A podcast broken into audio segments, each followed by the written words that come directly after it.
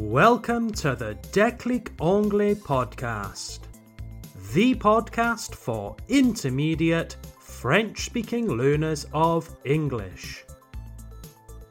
This podcast is like a stepping stone, un tremplin, a stepping stone, to help you understand more advanced materials in English. There is a transcript une transcription, a transcript, available for this and every episode of this podcast. You can download the transcript for free from the link in the description of this episode. Or go to www.declicanglais.com slash podcast. That's declicanglais.com com slash podcast. Hello, hello, everybody. Welcome to episode 89 of the Déclic Anglais podcast. Or should I say, Bonvenon al citiu episodio de la podcasto. Haha, that was Welcome to this episode of the podcast in Esperanto. Bonvenon al citiu episodio de la podcasto. Yes, today, 26th of July, is World Esperanto Day. Tom, qu'est-ce que l'Esperanto? Esperanto is a language, but it's a language with a big difference. Imagine a language that is so simple to use, so simple to learn. Imagine a language with very easy grammar, easy to form tenses, no irregular verbs, no genders like masculine, feminine, or neutral no complicated phrasal verbs, no complicated prepositions. The writing system is easy too, completely phonetic, no strange orthography or silent letters. Imagine a language with a simple vocabulary where you don't need to learn hundreds of thousands of words to communicate. And most of the words you already recognize because they originally come from the vocabularies of the major European languages, especially French, English, and German. Does that sound good? Well, that, dear listeners, is the Esperanto language. In episode 88, we talked about how English is today a global language. Over the 20th century, English became more and more prevalent in business, in media, in finance. Even in countries that do not speak English as a first language, many companies use English to speak to people in other non-anglophone countries. De nombreux pays non anglophones utilisent de plus en plus l'anglais pour communiquer avec les habitants d'autres pays non anglophones. For example, here in France, I have taught students English so that they can talk to their customers in Germany, in China, Serbia, and many other countries. But did you know, dear listeners, that Esperanto was invented, it was created to be a global language? Yes, Esperanto is a language that was designed, it was made to be the international auxiliary language. L'Esperanto est une langue qui a été conçue, faite, pour être la langue auxiliaire internationale.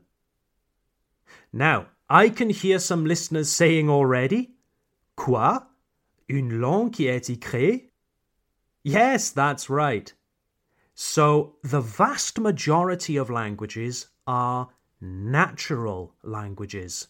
They evolved, they developed naturally over hundreds, thousands of years. With natural languages, like French and English, there is no real planning involved. But Esperanto is a planned language, a constructed language.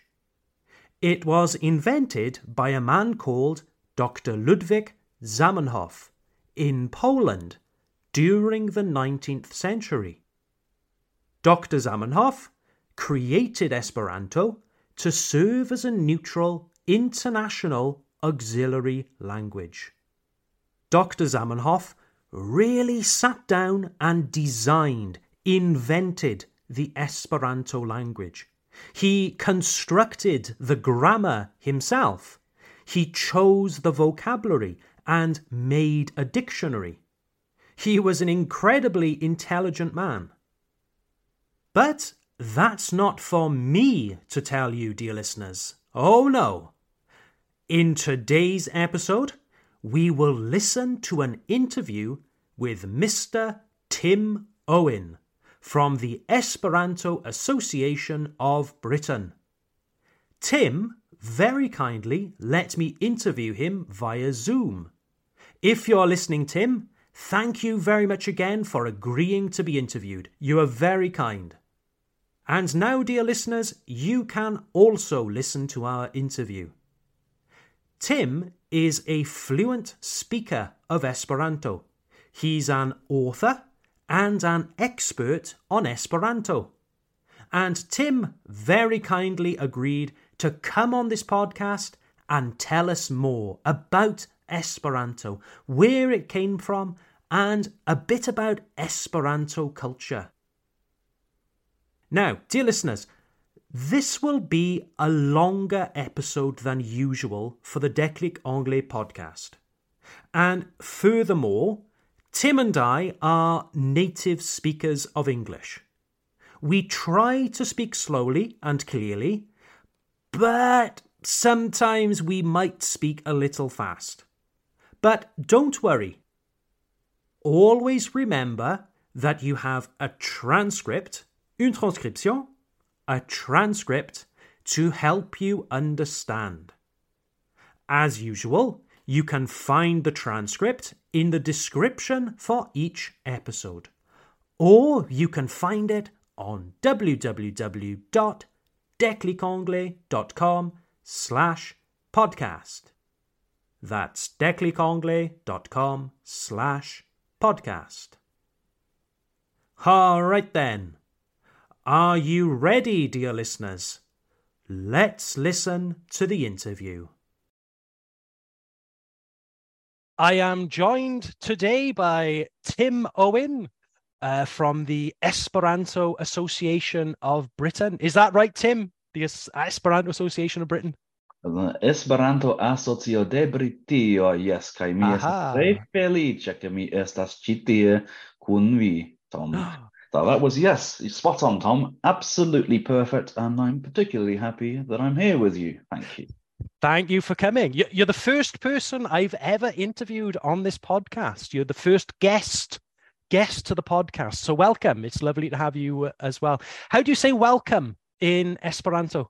Well, your French speakers will be very happy to know that that is bon venon, which is bon exactly the same construction as bienvenue Ah, lovely. There we go.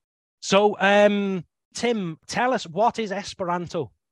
Yes, well, it's a language, but not like any others that your listeners have probably ever learned, because it's what we call a planned language, which means that it's not something that's evolved naturally over time the way that the ethnic languages have.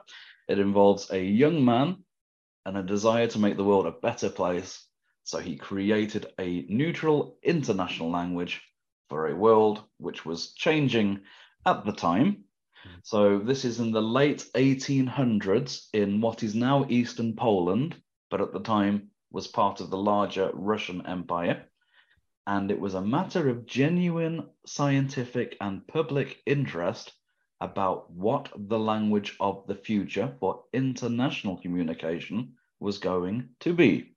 So you have to imagine this is the age of steamships and of wireless telegraphy. It's really, really not obvious to those people what they are going to do in this near future when they speak with people from other countries. So he was one of several people, certainly not the only one, to attempt to create a language.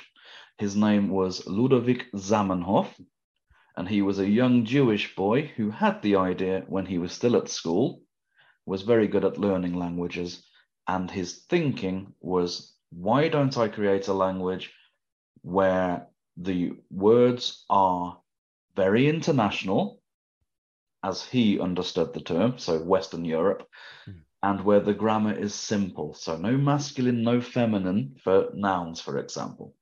And so he created this language himself over several years when he was young, published it in 1887. And here we are today, where we started with one speaker and have more than one, but probably not as many as we might want there to be. Mm-hmm. Ah, that's cool. That's cool. So, Esperanto vocabulary. So, like, where does it come from? Which languages is it taken from? So this uh, this young gentleman Ludovico Zamenhof was a native Russian speaker, but his community speaker was Yiddish, so sort of Germanic uh, language of Jewish community and he learned a little bit of English in school. Never mastered it, but it was enough for him to get the idea that you don't have to have complicated conjugations. Uh, before that, some Latin and some Greek. So Esperanto was predominantly from Romance languages. Those are the ones that he recognized, with Germanic on the side and a touch of Russian. But typically, if you're French, you have a great advantage, as I did when I was a new learner, because I used to live in France. I recognized everything. La norma de la hamstro estas Tom. Very, uh, very obvious. Tim, could you tell me a little bit more about so Dr. Zamenhof about his goals? What, what was the point of Zamenhof creating Esperanto? Why wasn't it just a hobby? What was that is an excellent, excellent question because it's not only that in that point in time, this was a question of genuine scientific and public interest, but he was from a minority background. Um, so the town in which he lived, Białystok in eastern Poland now, uh, had several ethnic communities in it. Now, he happened to be the majority one, um, but still, he would observe on the street that this German person mistreats this Russian person, or this Polish person does not speak to that Jewish person because each community stayed together. He had the idea that people could consider themselves to be not strangers, not enemies, even though they are different, but say brothers and sisters, if only they could communicate. And so his real um, methodology, his raison d'etre, was to work around this problem and present to people a neutral language where nobody has to learn the other person's. Because without that, you have a system where somebody's at the bottom and somebody else is at the top. And he wanted what we call in modern English a level playing field. So it's something more egalitarian. And so we would now summarize that up, I think, as being what uh, he called his interna idea, his internal idea of Esperanto, that not only is it of practical use in an international environment, but there's something more to it, that it's a mechanism by which people will see each other as equals. And he said at the first ever World Esperanto Congress, which was held in France in Boulogne-sur-Mer in 1905, we are here not as Russians and Poles or English and Germans, but people with people. Said homoi kun homoi. That was quite a, um, a short and interesting way for him to sum up what his idea was. We were people with people. Mm. people with people. All right, interesting. Yeah, yeah. And did Esperanto catch on? Did it become popular? Well, the fact that you don't speak it and you're clearly very good at languages, I think that indicates that it's not this all conquering tool that everybody has access to. Um, it's a qualified success. As uh, I said earlier, that it started with one person and now there are several of us. There's a, a language community, there's literature, for example. Um, and for a time, it made clear progress. So the League of Nations, for example, after the Second World War, in several successive years, did discuss the teaching of Esperanto in schools. Ironically, it was the French contingent under the nationalist government of Henri Poincaré who, shall we say, um, torpedoed the proposal because it was for France to gain some prestige. It used to be the agreed international language. Um, nonetheless, it has been successful. And we can speak about, for example, this will be a huge surprise for your listeners. Yesterday, I spoke with one of my oldest friends, my first ever Esperanto friend. I met him 20 years back. Uh, he's English, but he's a third generation native Esperanto speaker. So there are native speakers of Esperanto. Yes, I don't know how many. Hmm. I uh, more than you would imagine, but not as many as as anybody would notice. And of course, they are geographically not close one to each other. They are geographically dispersed, but it's a, a simple reality that the first ones um, were sort of ne- became necessary in the early days of Esperanto when these annual conferences, or they call them congresses, were held. That oh, this woman from Switzerland, say, and this man from Serbia have met at the event. They have no other common language. So, of course, when they eventually get married, that language which is used within the house remains. Wow in the modern day, it tends to be that it's usually the father who uses it, and it's not necessarily the case that the parents have different languages. But it still exists as a concept. So, so my friend doesn't use Esperanto anymore, doesn't want any involvement, but nonetheless, for several years, it was the language used in his house, and his mother was brought up as a native speaker. Oh wow! Okay. Parent.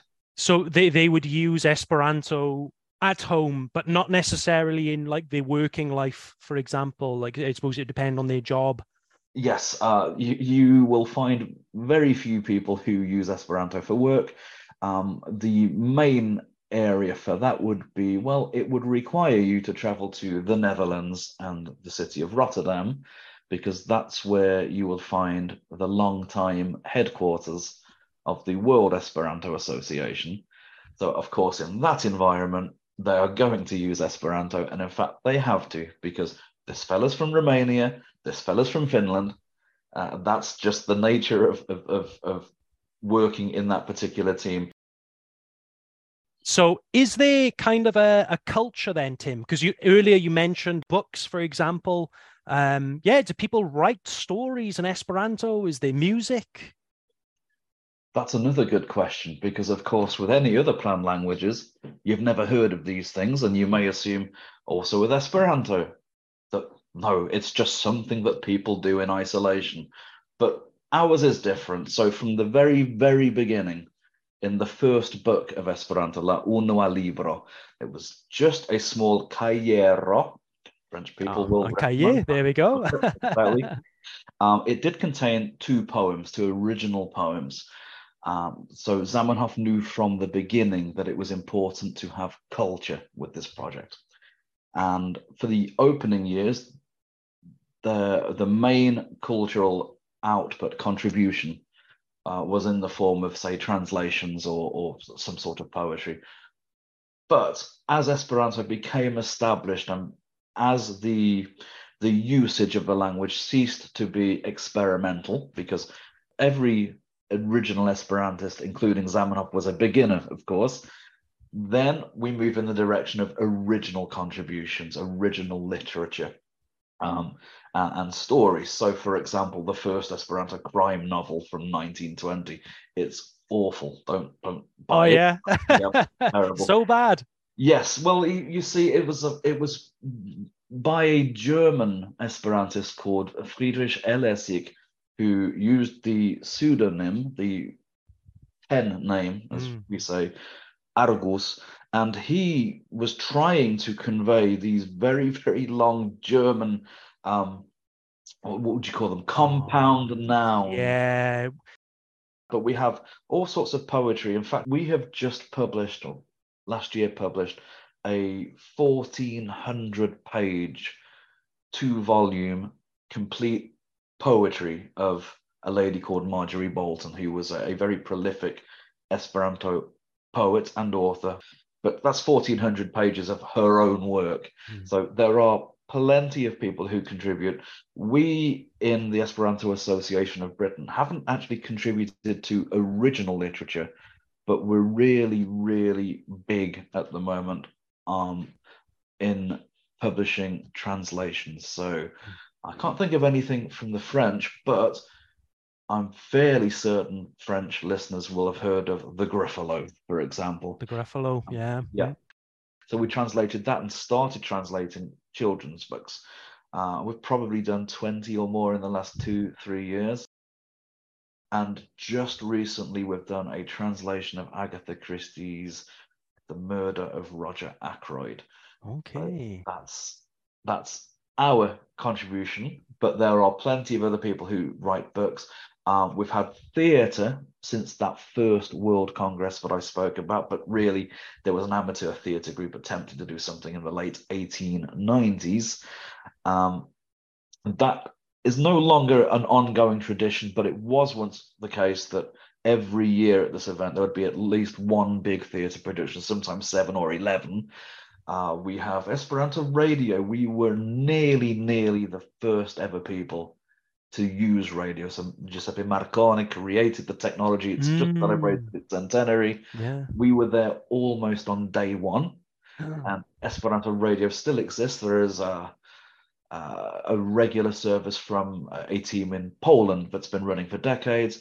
We're now moved into the world of podcasts. There are people that that, that do these um, uh, new, more modern technologies Ah, so there are Esperanto podcasts. Uh, there are several, yes. Um, wow. Um, so it's not just Declic Anglais, we also have Declic Esperanto. I will have that. Yeah, maybe that name is still going. Maybe I'll steal it. Thanks. Yeah, yeah, go for it. uh, there's, there's, music. Um, uh, cool. I'm trying to think when, when the first recorded material came out. It's certainly for the last few decades.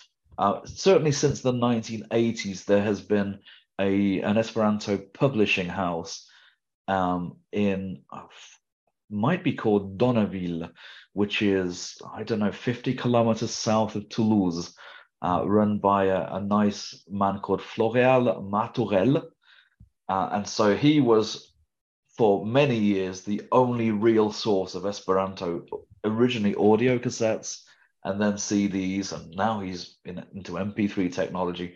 But of course, other people can make their own uh, their own productions now. we will find those uh, tasks a little bit easier. So you've got everything pretty much covered from from poetry, original and translated. Same with literature to to music and theatre. Um, uh, wow. uh, newspapers. Uh, there used to be a, a, weekly one, might still be a weekly one. Uh, no, three times a month, so nearly mm. weekly. Um, don't need that anymore, of course, but in 1920, when it was created, that was a pretty useful thing to have. Definitely. So we've Definitely. got a little bit of everything. Um, we haven't yet created our own Shakespeare, but we did have a poet who was several times nominated for the Nobel Prize for Literature. That sounds probably more impressive than it is because it's not the Nobel Committee that do the nominating, but still, the fact that we have a work that is considered ready for submission is probably not a bad thing. Yeah, that's really cool. That's really cool. Final question then, Tim. So, any listeners now, they're thinking to themselves, oh, maybe I'd like to learn Esperanto. Yeah, you know, forget about Declic Anglais, you know, forget about English. I want to learn Esperanto. where could they learn Esperanto? That's a great, great question. When I learned Esperanto, I was living in Toulouse um, and I had to learn via correspondence, so using pen, paper, and postage stamps. Oh, wow. That was how I started it. The modern day, we have other tools. So I would recommend as a start that the internet generation use the app Duolingo, hmm. which has an Esperanto course for English speakers and which was for us phenomenally successful. It went from zero people to 1 million learners in two and a half years. We haven't seen most of those learners, that's, but that's not important. It's people at least having a look. So I would go to Duolingo and use their app. Uh, it used to be possible to use a Duolingo, Duolingo course for French speakers as well. But Duolingo is now a private company and has decided it's going to focus on the more profitable courses. So if you know how to get onto that course, you can do it. But unfortunately, via the main menu on the front page, you can't. So that's not a problem for your learners because they're very good at English if they can understand me. So they could use that. there is a, an independent group on Facebook which uh, will help these learners with various questions. Or alternatively, there is a, a site generated from within the Esperanto community called lernu.net, lernu.net. And uh, last but not least, um, for people who like to learn via the traditional mechanism of textbooks, there is a modern book called uh, Complete Esperanto in the series of Teach Yourself languages. Mm. So, top level stuff. Um, I have to declare an interest. I might have been involved with writing that one. oh, that's that's cool. Yeah, you've made a good contribution then to the community yourself. Absolutely. Yeah. I made it 60 years nice. after the previous Teach Yourself Esperanto came out. So ah. it was interesting to me to realize over the years I've heard so many older people say I learned Esperanto via Teach Yourself. Um, but that book was 60 years old at the point I did a, a, a total replacement, and people assume it's it's a sequel, hmm. as in Empire Strikes Back after Star Wars: A New yeah. Hope. but I have I confess this might be a world exclusive. I have never actually read the original Teach Yourself Esperanto. So I learned via a different route, and the, the new book has the same title, except Teach Yourself Complete Esperanto uh, but is totally original, uses uh, modern uh, vocabulary and modern situations. Um, and I was fortunate enough that I got to do a sequel to that one for a higher level. So we're talking B2 up to C1 called Enjoy Esperanto, which really helps people meet Esperanto culture because the end of the the end of every unit contains references and source material from various blogs and podcasts and magazines, newsletters and books and poems and so on and so on. Cool, cool. All right then. Well, thank you very much, Tim, for coming on the podcast, for sharing this wealth of information with us as well. Yeah. Is any final words or? I, the final word should probably be dankon, which means thank you. So there we go. So thank you. And a gis revido, which is goodbye or au revoir. Thank you very much, Tim. All right, then, dear listeners. I hope you enjoyed this episode of the Declic Anglais podcast. Thank you very much again to Tim for sharing with us his knowledge. If you are interested in learning more about Esperanto, I encourage you to follow your curiosity. I have included some useful links, des liens utiles, some useful links, so that you can explore the language more. Have a great day, everyone, and I look forward to seeing you at the next episode. Bye for now.